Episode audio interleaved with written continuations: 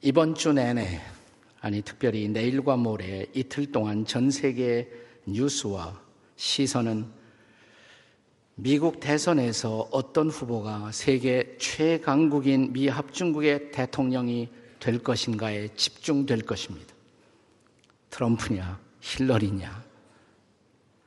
1970년대 중반, 제가 미국 첫 번째 유학을 마무리할 무렵 그 당시에도 대선 캠페인이 한창이었습니다. 그때 미국 대선 후보 중에 한 사람이 선거 캠페인 도중 연설에서 한 한마디의 말 때문에 미국 전체가 들끓게 됩니다. 당시 미 합중국 대통령 민주당 후보였던 지미 카터가 후보 연설 가운데 I am a born again Christian. 나는 거듭난 그리스도인입니다. 그러자 상대방 후보가 그럼 당신만 거듭나고 난 거듭나지 않았다는 말이냐. 거듭났다는 것은 도대체 무엇을 의미하는가? 거듭났다는 것을 어떻게 알 수 있는가? 이런 논쟁이 불붙기 시작했습니다. 미국의 언론, 신학자, 목회자들이 총동원되어 거듭남의 의미를 저마다 정의하고 해석하기에 이르렀습니다. 그런데 오늘 우리가 함께 읽은 성경 본문은 그 거듭남의 의미를 다루고 있는 본래 오리지널 텍스트라고 할 수가 있습니다. 인간은 누구나 변화의 갈망을 안고 인생을 살아갑니다. 내 인생 이렇게 지금처럼 마냥 살아갈 수는 없지. 나도 변화됐으면 좋겠어. 그런데 내가 정말 변화될 수 있을 것인가? 내 인생은 다시 시작될 수 있을 것인가? 성경은 이런 인간 내면의 본질적인 변화를 가르쳐 다시 태어남 혹은 거듭남, 영어로 born again 혹은 위로부터 거듭남, born from above라는 표현을 쓰고 있습니다. 최근에 새누리당이 이 땅에서 일어난 권력농단 사태를 맞으면서 그저께 대국민 사죄문을 발표하더라고요. 이 발표문의 마지막 단원에서 이렇게 말하더라고요. 새누리당 다시 태어나겠습니다. 다시 태어나겠습니다. 그리고 잠시 후 당무회에서 서로 욕설하고 싸우더라고요. 그러니까 거듭나겠다는 말은 그냥 립 서비스에 불과한 것이죠. 정말 거듭나겠다는 의지는 없는 것입니다. 그런데 성경은 이런 위대한 변화, 내면으로부터의 변화, 다시 태어남, 이것이 가능할 수 있다라고 가르칩니다. 그렇습니다. 오늘 성경 본문은 인생에서 가장 중요한 거듭남의 명제를 둘러싼 세 가지의 중요한 질문. 누가 거듭나야 하는가? 왜 거듭나야 하는가? 어떻게 거듭날 수 있는가를 다루고 있습니다. 첫째, 누가 거듭나야 하는가?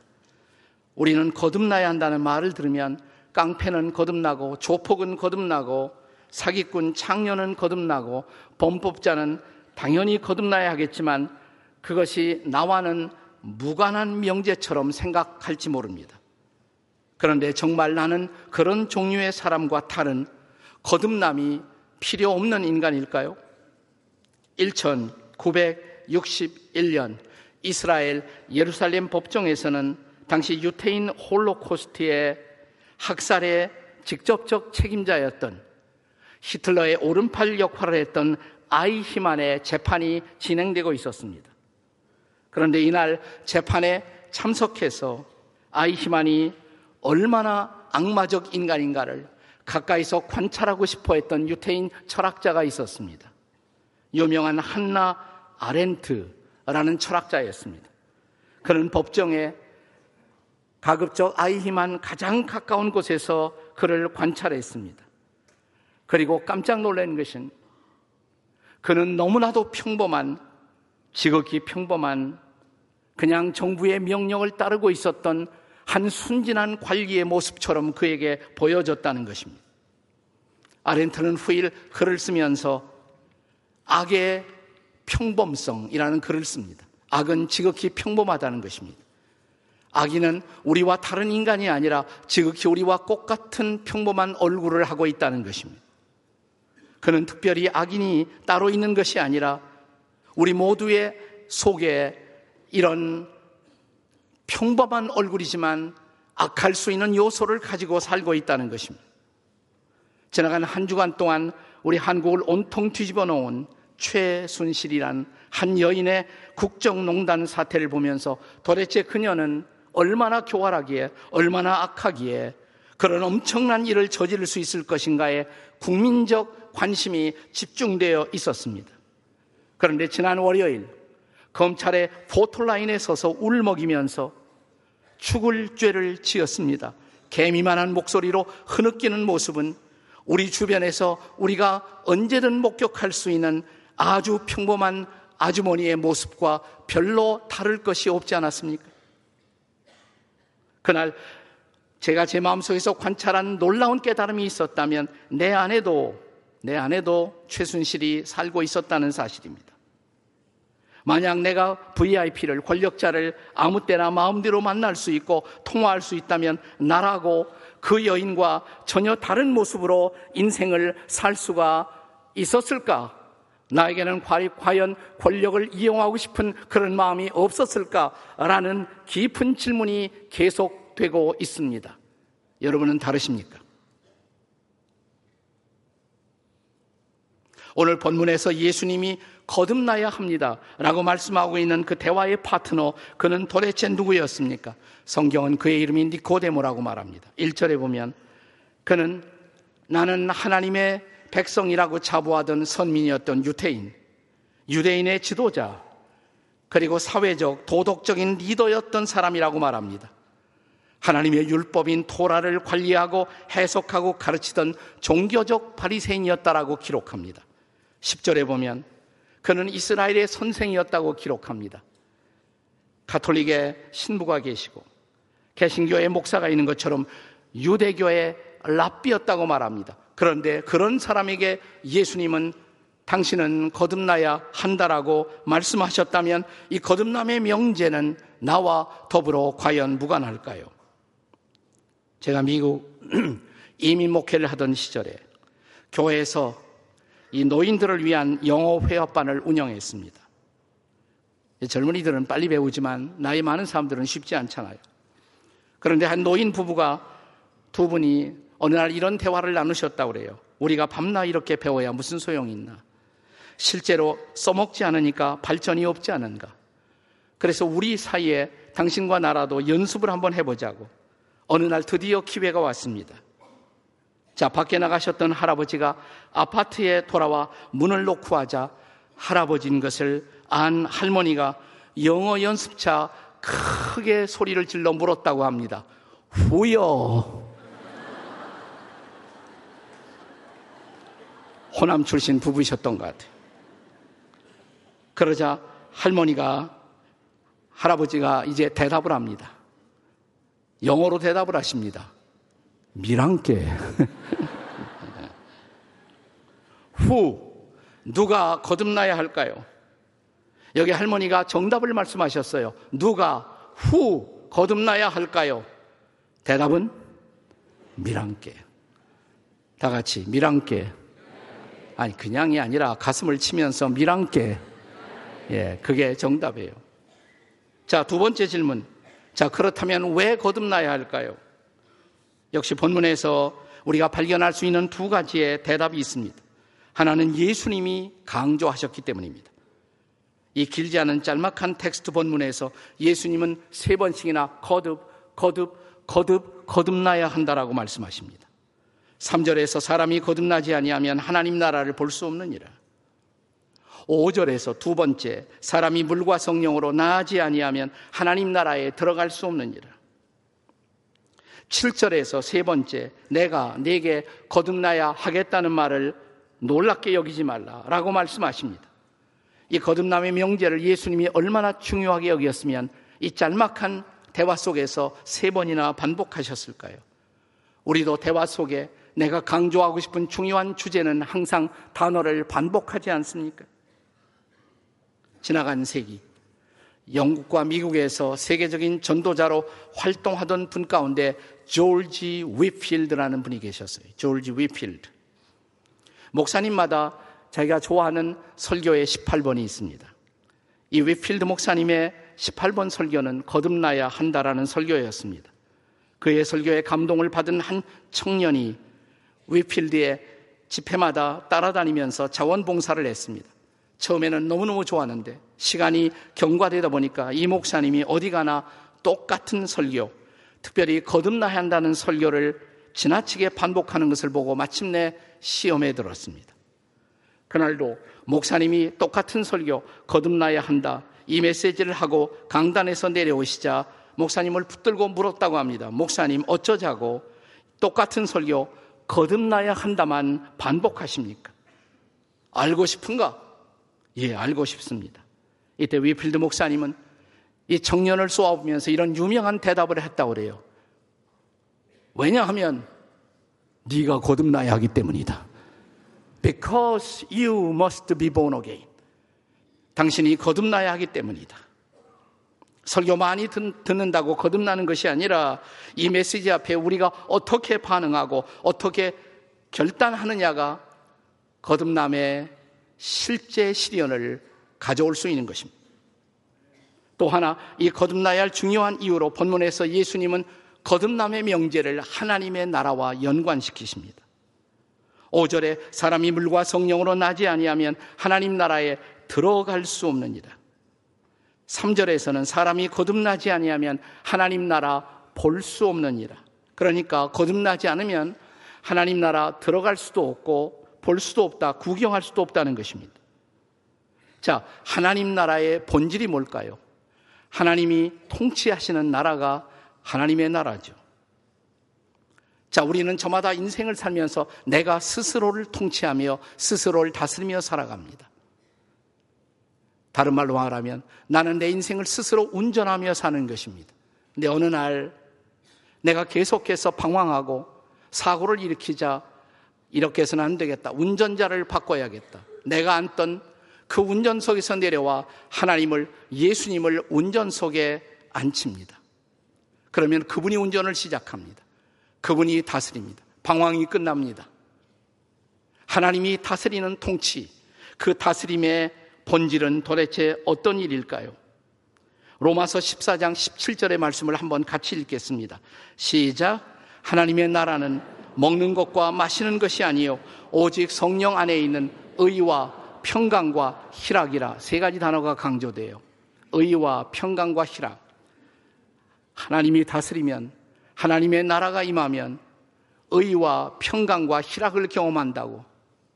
근데 만약 거듭나지 않는다면 우리는 진정한 의를, 진정한 평화를, 그리고 진짜 기쁨을 한 번도 경험하지 못한 채 인생을 산다는 것입니다. 하나님이 내 인생의 주인이 되어 나를 다스리기 시작할 때 내가 지금까지 경험하지 못한 새로운 인생, 새로운 기쁨, 새로운 평화, 새로운 기쁨의 놀라운 통치. 이 하나님의 나라를 경험하기를 원한다면 성경은 이렇게 말합니다. 당신이 거듭나야 한다. 그렇다면 마지막 질문, 세 번째, 어떻게 거듭날 수 있는가? 오늘 본문의 마지막 두 구절, 14절과 15절이 그 대답을 들려줍니다. 같이 한번 읽겠습니다. 시작. 모세가 광야에서 뱀을 든 것 같이 인자도 들려야 하리니 이는 그를 믿는 자마다 영생을 얻게 하려 하심이라. 얼른 쉽게 이해가 안 되는 말씀일 수도 있습니다. 특별히 구약 성경을 모른다면 말입니다. 이것은 구약이라는 배경에서 주어진 말씀입니다. 자, 이스라엘 백성들이 에집트의 애굽의 통치 노예에서부터 벗어나 가나안 땅을 향해 떠나갑니다. 광야를 지나갑니다. 시나이라는 광야를 지나갈 때 먹을 것이 없었어요. 그때 지도자 모세에게 우리 살려달라고 여기서 죽으면 되겠느냐고 모세가 기도했을 때 하나님께서 그 백성을 불쌍히 여기고 하늘로부터 선물을 내리십니다. 양식을 하나님이 만드신 양식 만나 둥근 형태의 마치 눈송이 같은 양식이 광야에 떨어졌습니다. 자, 이 기적의 양식을 먹으면서 이스라엘 백성들은 얼마나 감격하고 얼마나 감사했을까요? 이 만나는 마치 꿀맛 같다고 기름 섞은 과자 맛 같다고 말합니다. 그런데 문제는 메뉴가 바뀌지 않는다는 것입니다. 똑같은 만나가 매일 날입니다. 드디어 인내가 한계에 달한 이스라엘 백성들이 하나님을 향해서 이제는 우리가 이 박한 식물을 싫어합니다 그랬습니다. 하나님이 주신 기적의 양식, 이 선물을 싫어한다고 말하는 그 순간 성경에 보면 그때처럼 하나님이 화를 내신 순간이 없어요. 그래서 이 백성을 가르쳐 깨우치기 위해서 하나님은 불뱀을 보내세요. 그래서 이스라엘 백성들을 물게 하십니다. 독이 퍼지자 여기저기서 그들은 죽어가기 시작합니다. 그러자 다시 이스라엘 백성들은 지도자 모세를 통해 하나님 앞에 용서해 달라고 살려 달라고 자비의 하나님은 다시 그 백성들을 위한 구원의 처방을 내리십니다. 모세에게 이렇게 말합니다. 저기 작대기 하나 있지. 긴 막대기. 예. 그 끝에 노뱀을 매달라고. 그리고 백성들 사이에 돌아다니면서 불뱀에 물려 죽어가는 그 백성들에게 이 작대기 끝에 노뱀을 쳐다보는 사람마다 살리라고. 처방치고는 이상한 처방이 아닙니까? 그런데 지금으로부터 2000년 전 하나님은 전 인류를 위해서 그런 동일한 이상한 처방을 내리셨다는 거 아세요? 그 처방이 바로 십자가라는 처방입니다. 자, 불뱀에 물려 죽어가는 이스라엘 백성들을 위해서 작대기 끝에 노뱀을 매다신 그 하나님이 죄로 말미암아 죽어가던 인류에게 하나님의 아들 예수를 구원자로 보내시고 그가 우리의 죄를 짊어지고 대신 죄인이 되어 십자가라는 막대기 위에 매달리십니다. 그리고 성경은 말하기를 그 예수 그리스도를 바라보는 사람마다 살리라고. 그가 새로운 생명을 얻는다고. 그가 용서를 받고 그는 이제 제2의 인생을 새롭게 시작할 수 있다고. 이것이 바로 복음인 것입니다. 다시 이 14절의 말씀을 한 번 더 읽어보시면 뭐라고 말씀했어요? 모세가 광야에서 뱀을 든 것 같이 인자도 인자는 예수님의 별명이에요. 사람의 아들. 그는 하나님의 아들이신데 사람의 아들이 되어 이 땅에 오셨습니다. 그리고 십자가에 높이 들리셨습니다. 우리가 받아야 할 저주와 심판을 대신 받으시고 십자가에 매달려 피 흘리신 예수님, 그리고 장사한 지 사흘 만에 부활하신 예수님, 이 그리스도를 믿음으로 바라보는 사람마다 새로운 생명, 영원한 생명을 얻는다고 그리고 그는 전혀 다른 새로운 인생을 살기 시작한다고 이것이 바로 복음인 것입니다. 이것이 바로 거듭남의 복음인 것입니다. 영국이 한때 아프리카 노예 무역을 하고 있었던 때가 있었습니다. 그때 이 무역선을 타고 다니던 청년 한 사람이 있었습니다. 그는 어려서 어머니를 여위고 뱃사람이었던 아버지를 따라 배를 타면서 아프리카를 왕래하면서 노예를 파는 노예 장사의 일을 하고 있었습니다. 그러나 뱃사람으로서 그는 통제할 수 없는 성격의 거침을 계속 경험하면서 마치 깡패 같은 사람이 되어 사람들을 쳐서 거의 죽음 직전까지 몰아넣기도 하고 감옥에 가기도 하고 마침내 노예를 팔던 그가 노예가 되어 노예선에서 일하는 처지에 빠지기도 했습니다. 그런데 그의 나이 23살 되던 어느 날 자기가 타고 가던 배가 파선의 위기에 봉착했을 때 폭풍우가 덮치자 내 인생 이렇게 끝나는구나. 그냥 죄만 짓고 살다가 끝나는구나. 그때 갑자기 자기도 의도하지 않은 기도가 하나님 앞에 드려졌습니다. 하나님, 저를 자비를 베풀어 주세요. 한 번만 기회를 주시고 살려 주세요. 하나님, 하나님의 아들 예수님 믿겠어요. 그 순간 그의 마음 속에 놀라운 하나님의 구원이 임했습니다. 제가 이 설교 서두에 말씀했던 당시에 유명한 영국의 지도자였던 위필드 목사님을 만나 성경 공부를 하고 지도를 받습니다. 그리고 마침내 39살에 그는 목사가 됩니다. 자, 그리고 그의 나이 54세가 되었을 때 자기가 돌아왔던 인생을 살펴보다가 그는 어느 날 깊은 감회 속에 젖었습니다. 사람을 노예로 팔던 내가 이제는 노예 폐지 운동을 시작합니다. 그리고 사람을 패고 죽이던 이 사람이 사람들을 살리는 놀라운 일을 시작합니다. 복음을 전해 받아야 했었던 이 사람이 복음을 전하는 목회자가 되었습니다. 이 놀라운 은혜를 묵상하던 그 순간 그는 붓을 들어 시 한 편을 쓰기 시작합니다. 그래서 탄생한 세계적인 찬, 찬송이 바로 Amazing Grace예요. 존 뉴턴 목사님의 스토리입니다. 나 같은 죄인 살리신 주 은혜 놀라와 잃었던 생명 찾았고 광명을 얻었다. 이 거듭남의 은혜, 새롭게 인생을 사는 은혜, 이 은혜가 여러분에게 필요하지 않은가요? 오늘이 만약 그 예수님을 바라보고 그 예수님을 여러분의 마음속에 초대할 수 있다면 오늘이 거듭남의 날이 될 수가 있습니다.